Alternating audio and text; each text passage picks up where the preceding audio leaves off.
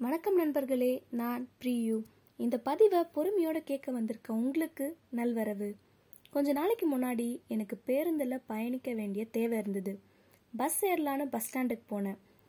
அப்போ மணி ஒரு பன்னெண்டு இருக்கும் அந்த பஸ் ஸ்டாண்ட்ல இருந்த எல்லாரும் வர பஸ்ல இருக்க கண்டக்டர் கிட்ட போக வேண்டிய ஊர் பேர் சொல்லி கேட்காம பஸ்ஸை ஹோட்டல் நிறுத்துவீங்களா? ஹோட்டல் போடுவீங்களா? எங்க ஹோட்டல் போடுவீங்க? அப்படின்னு கேட்டு கேட்டு தான் ஏறிட்டு இருந்தாங்க. இது நடைமுறையில் இருக்க ஒரு சாதாரண விஷயம்தான். பெரும்பாலான பஸ் கண்டக்டர் பஸ் ஹோட்டலில் நிற்கும்ன்ற பொதுவான பதில தான் சொன்னாங்க. நானும் அதில் ஒரு பஸ்ஸில் ஏறிட்டேன்.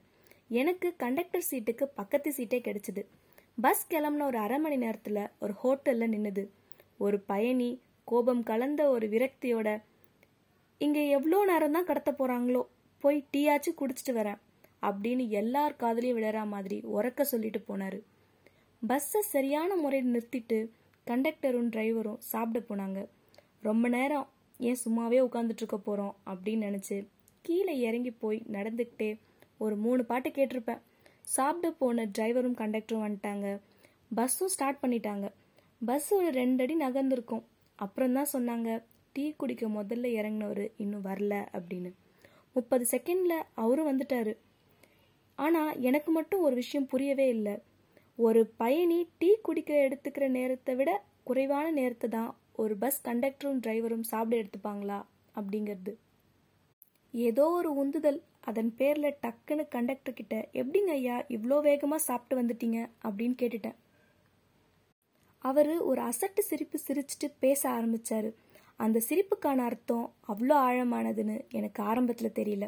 அவர் சொன்னார் நான் வேலைக்கு வந்து பத்து வருஷம் ஆச்சுமா ஹோட்டலில் சாப்பிட வந்தா வண்டியை ரிவர்ஸ் எடுத்து கரெக்டாக நிறுத்தி ஆர்டர் பண்ணி சாப்பிட்டுட்டு வந்த பேசஞ்சரை செக் பண்ணி மறுபடியும் வண்டியில் ஏற்றிக்கிட்டு வெளியே போக எங்களுக்கு இருக்க நேரம் இருபது நிமிஷம்தான்.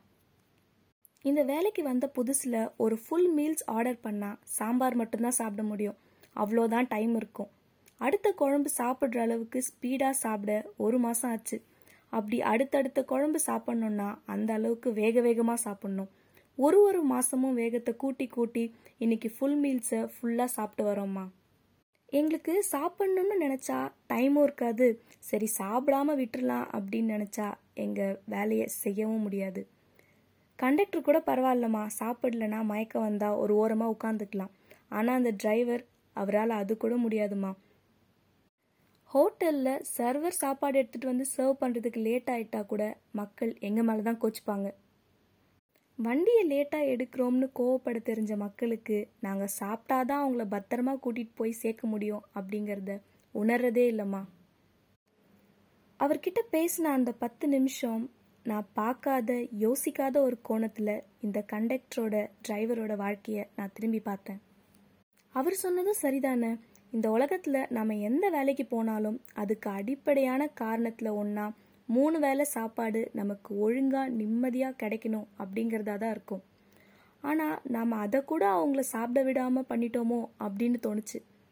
என்னோட வேலையெல்லாம் முடிச்சுட்டு மறுபடியும் ஏழு மணிக்கு வீட்டுக்கு கிளம்பும்போது பஸ் ஸ்டாப்பில் நின்றுட்டு இருந்தேன். அப்போ ஒருத்தர் கேட்டார் பஸ் ஹோட்டலில் போடுவீங்களா? அப்படின்னு.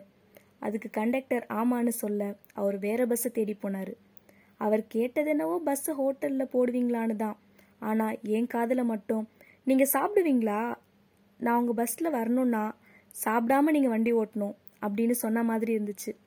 நம்ம வாழ்க்கை ஓட்டத்தில் இந்த மாதிரி கதைகள் காதுக்கு எட்டாமல் காணாமலே போயிடுதுல்ல?